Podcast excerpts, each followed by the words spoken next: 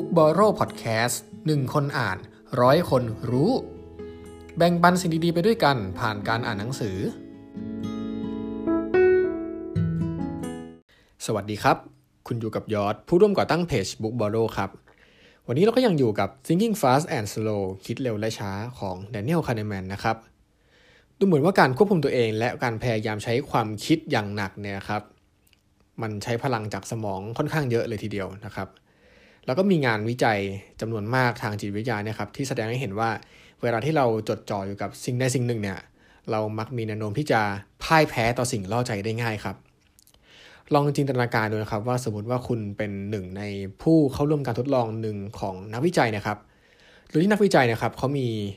ตัวเลข 7 หลักให้คุณจำชุดหนึ่งนะครับ โดยให้เวลาในการจำเนี่ยสองนาที โจทย์ก็คือคุณต้องจำเลข 7 หลักให้ได้มากที่สุด ภายในเวลา 2 นาที ระหว่างที่คุณกำลังพยายามทำภารกิจนี้ครับนักวิจัยก็จะมีของว่างมาให้คุณเลือกนะระหว่างสลัดผักที่มีประโยชน์กับเค้กช็อกโกแลตหน้านิ่ม ถ้าคุณไม่ได้แพ้ช็อกโกแลตหรือว่าคุณเป็นเหมือนคนส่วนใหญ่เนี่ยครับคุณก็มีแนวโน้มสูงมากเลยที่จะเลือกเค้กช็อกโกแลตจริงไหมครับ สรุปได้ว่ายังไงครับ สรุปว่าไอ้ระบบหนึ่งเนี่ยนะครับ มีแนวโน้มต่อพฤติกรรมของเรามากกว่า เมื่อระบบ 2กำลังทำหน้าที่อื่นอยู่นั่นก็คือขณะที่คุณกำลังจดจ่ออยู่กับภารกิจการจดจำเลข 7 หลักนะครับ คุณก็จะตอบสนองต่อสิ่งล่อใจได้ง่ายเลยทีเดียวนะครับ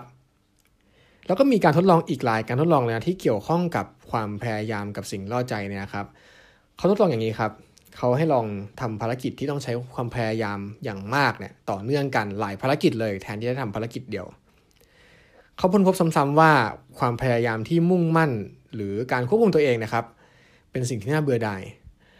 หากคุณจำเป็นต้องบังคับตัวเองให้ทำอะไรสักอย่าง คุณจะมีความมุ่งมั่นหรือความสามารถในการควบคุมตัวเองน้อยลง เมื่อต้องเจอกับความท้าทายในครั้งถัดไป ซึ่งเราเรียกปรากฏการณ์นี้ว่าความมุ่งมั่นที่ลดน้อยลงครับพูดง่ายๆนะครับก็คือ หลังจากที่เราใช้ความพยายามไปกับภารกิจภารกิจหนึ่งเนี่ย คุณจะไม่รู้สึกอยากพยายามอีกในภารกิจต่อไป ยกตัวอย่างเช่น ตอนที่คุณทำงานนะครับ คุณทำงานเสร็จเป็นงานหนึ่งแล้ว คุณก็รู้สึกว่าคุณอยากจะพักผ่อน คุณจะรู้สึกว่าไม่อยากทำงานต่อแล้วอะ่ะ หรือตอนที่คุณทำการบ้านเนี่ยทำไปได้ข้อ 2 ข้อแล้วคุณก็อาจจะรู้สึกว่าเฮ้ยยังไม่ส่งยังไม่เดทไลน์เลย เดี๋ยวค่อยมาทำต่อแล้วกัน วันนี้ทำได้เท่านี้แล้ว พอแค่นี้ก่อน อะไรทำนองนี้ครับ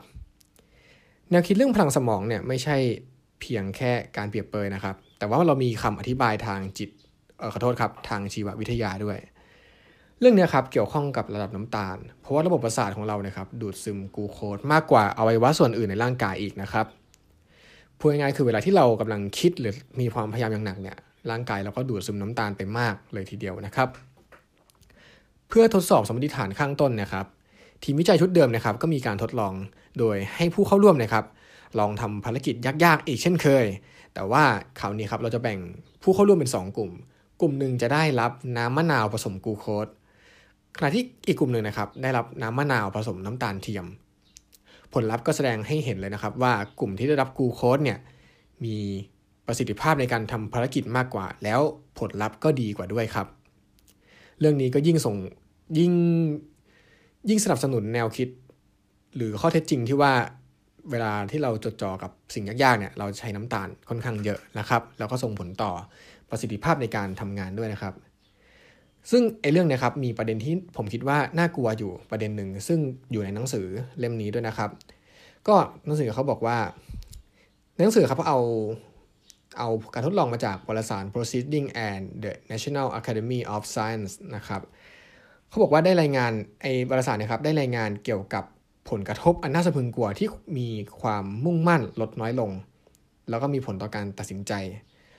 ผู้ตัดสิน 8 คนจากคณะกรรมการตัดสินลดโทษในอิสราเอล ได้กลายเป็นผู้เข้าร่วมการทดลองในงานวิจัยครั้งหนึ่ง แบบไม่รู้เนื้อรู้ตัว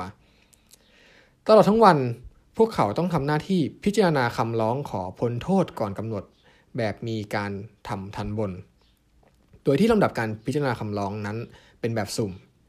และผู้ตัดสินก็ใช้เวลาน้อยมากในการพิจารณาแต่ละกรณี เฉลี่ยแล้วอยู่ที่ราวๆ 6 นาที ซึ่งคำตัดสินมาตรฐานนะครับก็คือการปฏิเสธคำร้อง โดยมีเพียง 35%ของคำร้องทั้งหมดเท่านั้นที่ได้รับการอนุมัติ เวลาที่ใช้ในการพิจารณาคำร้อง แต่ละกรณีเนี่ยจะได้รับการบันทึกเอาไว้ รวมถึงเวลาที่ผู้ตัดสินใช้ในการพักกินอาหารตอนเช้า ตอนกลางวัน และตอนบ่ายก็จะถูกบันทึกไว้เหมือนกันนะครับ นักวิจัยนะครับได้ลองจับคู่ระหว่างปริมาณคำร้องที่ได้รับการอนุมัติ กับจำนวนช่วงเวลาที่ผู้ตัดสินกินอาหารครั้งล่าสุด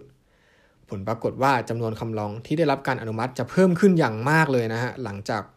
ผู้ตัดสินเนี่ยพักกินอาหาร โดยมีอัตราการอนุมัติถึง 65%ส่วนในช่วงเวลาราวๆ2ชั่วโมงหลังจากนั้นเนี่ยซึ่งก็คือช่วงเวลาก่อนที่ผู้ตัดสินเนี่ยจะ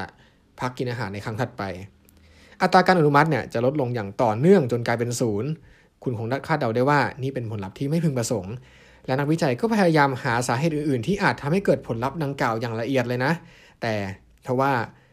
สุดท้ายแล้วเนี่ยครับคำอธิบายที่ดีที่สุด ก็ยังเป็นข่าวร้ายนั่นคือ ผู้ตัดสินที่เหนื่อยล้าและหิวโหย มีแนวโน้มที่จะหันไปให้คำตัดสินมาตรฐาน ซึ่งเป็นคำตัดสินที่ง่ายดายกว่า ซึ่งก็คือการปฏิเสธคำร้องนั่นเองครับ ผมคิดว่าเนี่ยเป็นประเด็นที่น่าเป็นห่วง เพราะว่ามันอาจส่งผลต่อชีวิตคนคนหนึ่งได้ในระยะยาวเลยนะครับ ซึ่งเราก็พบเจอได้บ่อยในชีวิตประจำวันนะ ถ้าคุณคิดว่าตัวอย่างที่ผมพูดให้ฟังไปเมื่อกี้ครับ ซึ่งผมเอามาจากในหนังสือเนี่ยเป็นเรื่องไกลตัวเกินไป คุณอาจจะลองนึกภาพ ตอนที่อาจารย์กำลังตรวจข้อสอบของคุณอยู่ หรือว่าตรวจข้อสอบของลูกของคุณนะครับ ถ้าวันนั้นนะครับอาจารย์เหนื่อยเหนื่อยล้ามากเลยนะ คุณก็มีแนวโน้มที่จะได้รับคะแนนเฉลี่ยที่คนอื่นได้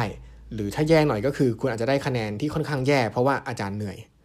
แต่ถ้าวันไหนนะครับอาจารย์อารมณ์ดีก็อาจจะได้คะแนนดีตามไปด้วย อันนี้ก็เป็นข้อดีเหมือนกันนะครับ แต่ข้อเสียเนี่ยน่าเป็นห่วงมากกว่า แล้วก็เช่นเคยนะครับว่ากระบวนการคิดของเราเนี่ยแม้ว่าเราจะควบคุมไม่ได้ทั้งหมดนะครับ แต่การที่เราตระหนักรู้ว่าสิ่งเหล่านี้มันเกิดขึ้นอยู่ในหัวของเราตลอดเวลา ผมคิดว่าอย่างน้อยนะครับ มันก็ช่วยให้เราสามารถคาดเดาผลลัพธ์ที่น่าจะเกิดขึ้นได้ จากการที่เราตัดสินใจทำสิ่งใดสิ่งหนึ่ง หรือบางทีเราอาจจะเอาสิ่งที่ผมพูดในวันนี้ครับ ไปลองนึกดูว่า เวลาที่เราทำกิจกรรมต่างๆเนี่ยเราควรจะทำตอนนี้หรือเปล่า บางทีเราอาจจะลองหลีกเลี่ยงกิจกรรมที่ที่จำเป็นต้องใช้พลังงาน ในตอนที่เราเหนื่อยล้าแล้วนะครับ อย่างเช่นการตรวจข้อสอบเนี่ยคุณอาจจะลอง จัดตารางเวลาใหม่ไปตรวจข้อสอบ ถ้าเกิดว่าคุณเป็นอาจารย์นะครับ อาจจะลองไปตรวจข้อสอบในช่วงเวลาที่คุณหายเหนื่อย หรือว่าตอนที่คุณมีความสุข หรือจะเป็นตอนไหนก็ได้แล้วแต่ที่คุณประยุกต์ใช้นั่นเองครับ ก็หวังว่า EP นี้จะฝากแนวคิดเรื่องการพยายาม การจดจ่อแล้วก็ความเหนื่อยล้า ซึ่งทำให้เรามีประสิทธิภาพในการใช้ความคิดแย่ลงนะครับ ขอบคุณที่ติดตามบุ๊กบอโลครับ แล้วเรามาพบกันใหม่ใน EP ถัดไป สวัสดีครับ